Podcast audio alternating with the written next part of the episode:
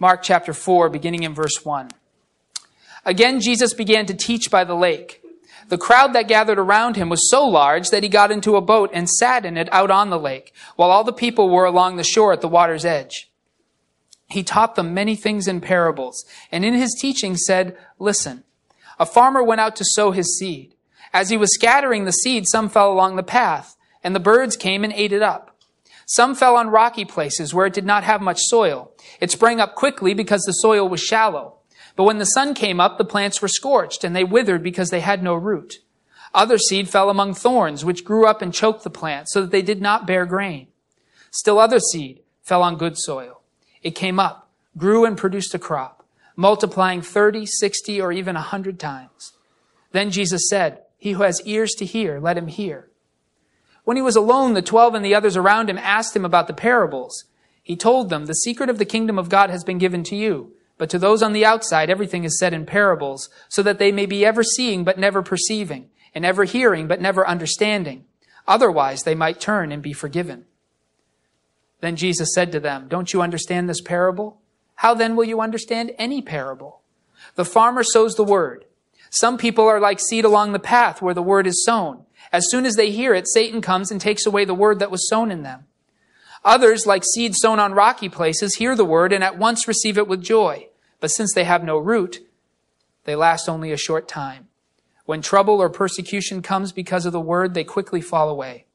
Still others, like seed sown among thorns, hear the word, but the worries of this life, the deceitfulness of wealth, and the desires for other things come in and choke the word, making it unfruitful. Others, like seed sown on good soil, hear the word, accept it, and produce a crop 30, 60, or even 100 times what was sown. He said to them, Do you bring in a lamp to put it under a bowl or a bed? Instead, don't you put it on its stand? For whatever is hidden is meant to be disclosed, and whatever is concealed is meant to be brought out into the open. If anyone has ears to hear, let him hear. Consider carefully what you hear, he continued. With the measure you use, it will be measured to you, and even more. Whoever has will be given more. Whoever does not have, even what he has will be taken from him. He also said, This is what the kingdom of God is like. A man scatters seed on the ground. Night and day, whether he sleeps or gets up, the seed sprouts and grows, though he does not know how. All by itself, the soil produces grain. First the stalk, then the head, then the full kernel in the head. As soon as the grain is ripe, he puts the sickle to it, because the harvest has come. Again, he said, What shall we say the kingdom of God is like, or what parable shall we use to describe it? It's like a mustard seed, which is the smallest seed you plant in the ground. Yet when planted, it grows and becomes the largest of all garden plants, with such big branches that the birds of the air can perch in its shade. With many similar parables, Jesus spoke the word to them, as much as they could understand. He did not say anything to them without using a parable, but when he was alone with his own disciples, he explained everything. It's a lot of parables, but they're all linked together. It'd be hard to preach one without preaching the others, and that's why we are where we are today in a longer passage. But I'm entitling the sermons to, the sermon today, Expectations a Bit Too Great. Expectations a bit too great. And really the theme of the sermon, if there is one, is the theme of evangelism. And perhaps you noticed it in that stream of parables, that what's at the center of the whole thing is how the word goes out, how it's received, and how it multiplies. And so we're going to talk today about evangelism. But I think when it comes to evangelism in the church and the way we've been talking about it, especially in recent years, and when I say recent, I mean going back to the 60s or 70s, I think our expectations on ourselves for what evangelism means have been a bit too great. Now that is not to say that we are not to evangelize. It's the question of how we are called to evangelize what evangelism is and what we can expect from our faithfulness in these respects. And I believe that in this cluster of parables that we've read together, Jesus is highlighting three areas of concern when it comes to evangelism. We're going to talk today about the problem in evangelism, the promise for evangelism, and the product of evangelism, according to these parables of Jesus. The problem, the promise, and the product. And we're going to begin with the question of the problem in evangelism. What is the problem in evangelism? And interestingly enough, it's a problem in Jesus' day, apparently. It seems to have been a problem in the days of the church to whom Mark wrote, because remember, the gospel according to Mark was written about 30, 40, some would say 50 years after the ministry of Jesus. So it seems to still be an issue in the church to whom Mark was writing, and I dare say it continues to be a difficulty for us. And we can see it in those description of, there are six soils in the parable, right? Six soils three unproductive soils and three very productive soils, right? But just about all the language of the parable is spent on the unproductive soils. The deceptively productive soils. The soils that look like they might be producing something only to find out that they don't have what it takes to go the full distance to produce seed. And so we find right here in the gospel, as he was scattering seed, some fell along the path and the birds came and ate it up. Some fell on rocky places where it did not have much soil. It sprang up quickly because the soil was shallow. But when the sun came up, the plants were scorched and they withered because they had no root. Other seed fell among thorns, which grew up and choked the plants so they did not bear grain. Jesus is surrounded at this point with so many people that he can't even preach in their midst. He has to, as he's done once before, get on a boat and back himself under the water just to create the space to teach. So he is flooded with people. But at the same time, he's hit controversies, right? He's been fighting with the Pharisees. He's been arguing with the teachers of the law. Even his own family in the immediately, in the story that immediately precedes this, came out and thought he was out of his mind. So there's a lot of responses to Jesus. He's very popular with a certain set of people, and he is very unpopular with another, in this society, more respectable set of people. And so the question is, why? If this is the truth of God, and it's God himself, or at least to this point in the gospel, a prophet, the Messiah of God himself, sharing this testimony, why isn't it working better? And can we trust the crowds to be true converts here? These are all the questions spinning in the life of Jesus. And Jesus tells us at least two things. First, the folks who have rejected me outright, they're like path thrown, they're like seed thrown on a path. Satan whisks the seed away before it can take any root. Now, the rest of you who are here, a great many who look like they're flourishing right now are going to fall away. And a matter of fact, as the gospel goes on, the crowds begin to thin from this point in the, in the gospel. To the point that when Jesus is on the cross, even his own disciples now, thankfully, the Gospel of John was written, and we find out John was actually there at the cross. But in Mark, none of the disciples are narrated as being there. They have completely forsaken him to die alone. There's very little good soil in Mark. And that's the problem of evangelism. The problem of sharing the Word of God is that so many either reject it outright or fail to persevere through times of trial and doubt and temptation, and they fail to produce a crop. That was true in Jesus' ministry. It's true apparently in the life of the church to whom Mark was writing. And it's true today in the church of Jesus Christ that when we share the word, there are many who reject it. Many who initially respond but cannot go the distance for various reasons. This is the problem in evangelism the failure for it to take root, the frustration that comes with putting all this time and energy and then finding no product of the things we've done. Maybe even the opposite. Seeing people apparently worse off in their faith than they were before we first witnessed to them. Have you been there? Happens in our own families. Happens with our friends. This is the problem in evangelism, and Jesus does not deny it. He makes no promises that there will be no rejection. Rejection, resistance, inconstancy, and even falling away are to be expected. The principal problem which Jesus addresses in the parable is the gospel's frequent lack of produce. You see, Jesus seems to indicate that effective evangelism often results in rejection. Effective evangelism often results in rejection. And so an effective evangelist cannot be, in the light of the parable of the sower, described as someone who makes a lot of converts. Effective evangelism is about a person who sows a lot of seeds. We'll talk more about that. But the problem in evangelism is the consistency of the rejection that comes initially. But there's a promise for evangelism, and we see it there in chapter 4 and verses 8 and 9. And it's this simply. Still other seed fell on good soil. It came up, grew, and produced a crop, multiplying 30, 60, or even 100 times. So the promise for evangelism is that there will be a harvest. There will be a harvest. If we sow seed, there will be a harvest. So that's, that's important. If you're a farmer, you might recognize something that's not here in any of these parables. How many farmers just go out, toss seed, and go to bed? Do farmers do that? Even in Jesus' day, this image of agriculture, of planting seeds and farming was often used by wisdom teachers, by spiritual leaders to describe the process of discipleship.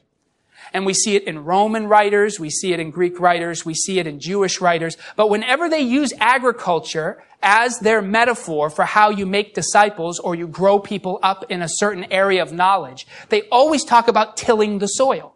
They always talk about weeding. They always talk about watering. They always talk about how you prevent the wrong things from getting in and choking out the life and all that sort of thing.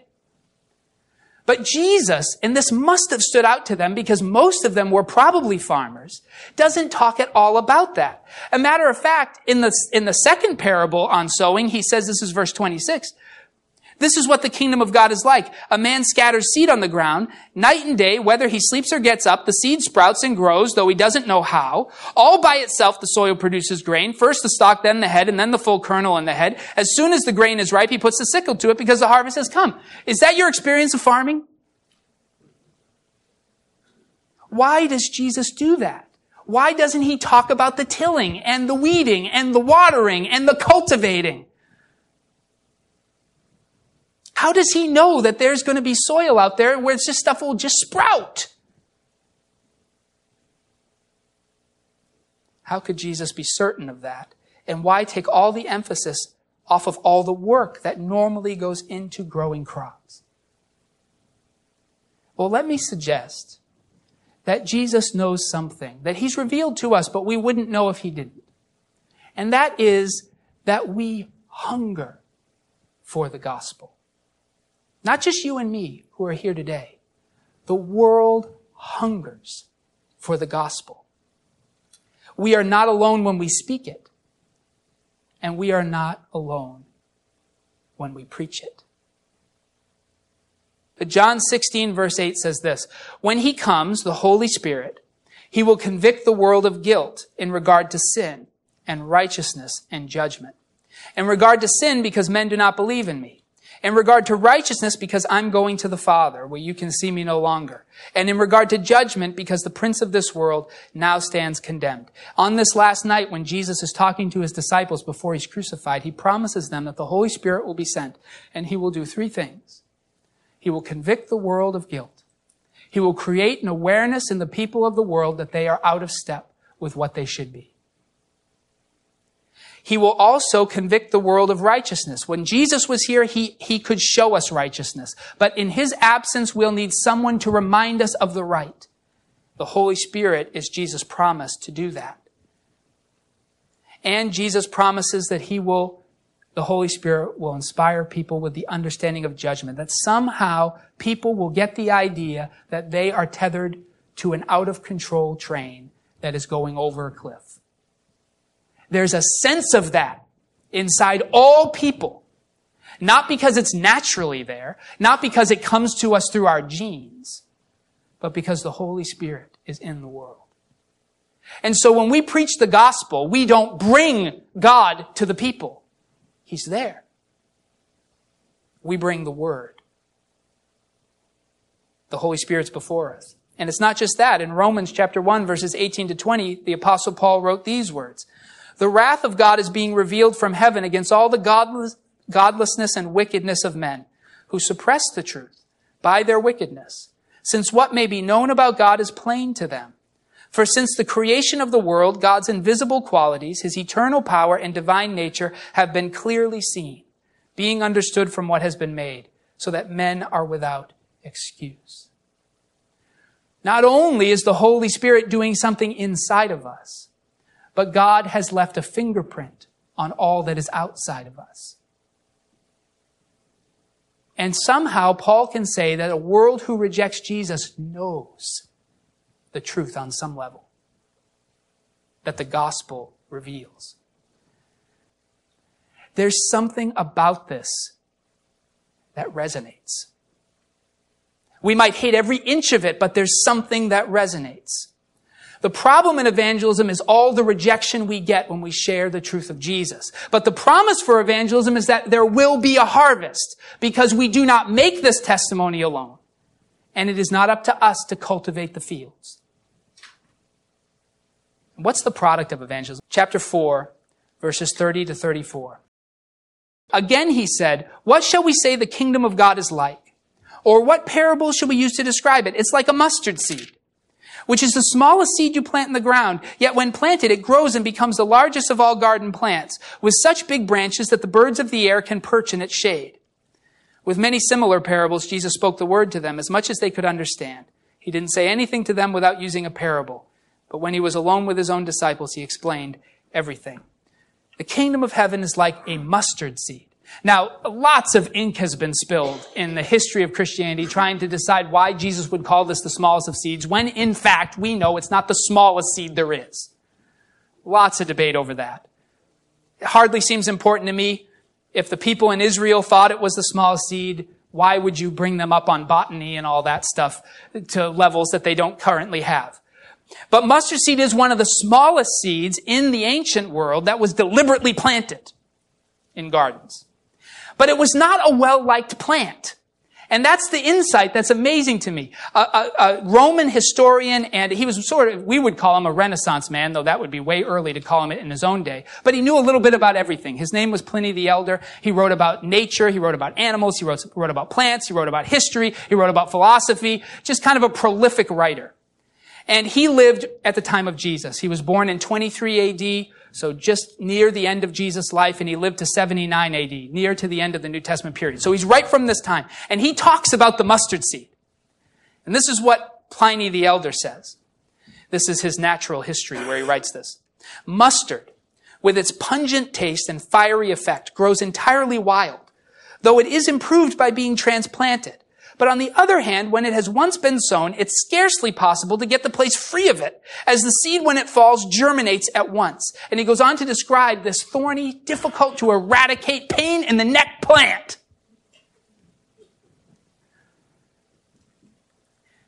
So the commentator Ben Witherington III argues that essentially Jesus has said the kingdom of heaven is like a weed.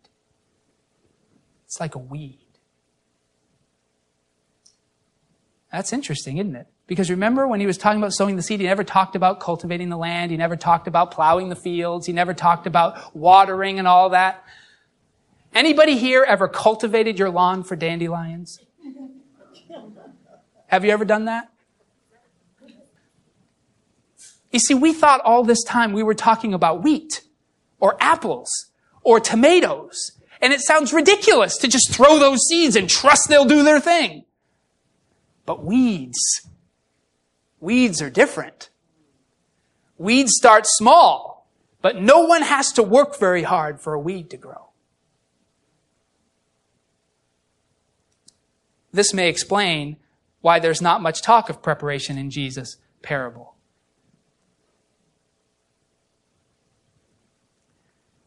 The problem in evangelism is the rejection. But that's not a reason not to share. Because the promise for evangelism that Jesus makes is that there will be a crop. As many thorny soil, rocky soil, path people that are out there, there will be good soil. You must sow this seed.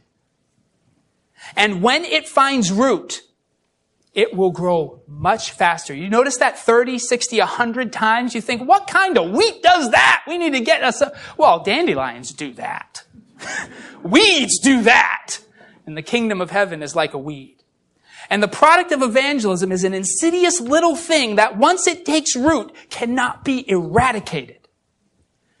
And who could have imagined? There's no way those disciples who heard that story, looking at the life they were living right then, could have imagined that today two billion people in the world would believe in Jesus. Never mind all those who have believed for the last 2,000 years in the church. It has done exactly what Jesus said it would do against all odds. It's done it. So what's the gospel we're to share? In the end, I'm convinced we're to introduce them in a very abbreviated form to what they will only find at the feet of the prophets and apostles. And I think we can go to the scriptures to memorize a passage that can be the introduction to the gospel we're talking about. I think we find it in 1 Corinthians chapter 15. 1 Corinthians chapter 15, I'm going to begin reading in verse 3. This is the apostle Paul writing, explaining the heart of the gospel to the Corinthians who he believes have begun to reject the heart of the gospel because they've denied that Jesus rose from the dead. For what I received, I passed on to you as of first importance that Christ died for our sins, according to the scriptures, that he was buried, that he was raised on the third day, according to the scriptures, and that he appeared to Peter and then to the twelve. After that, he appeared to more than 500 of the brothers at the same time, most of whom are still living, though some have fallen asleep. Then he appeared to James, then to all the apostles, and last of all, he appeared to me also, as one abnormally born. This is the gospel. This is the seed that we sow that Christ died for us according to the scriptures, that he was dead, buried, and on the third day he rose from the dead according to the scriptures, and in his resurrected body he appeared to 12 people, to 500 people, then to all together, then to James, then to Paul.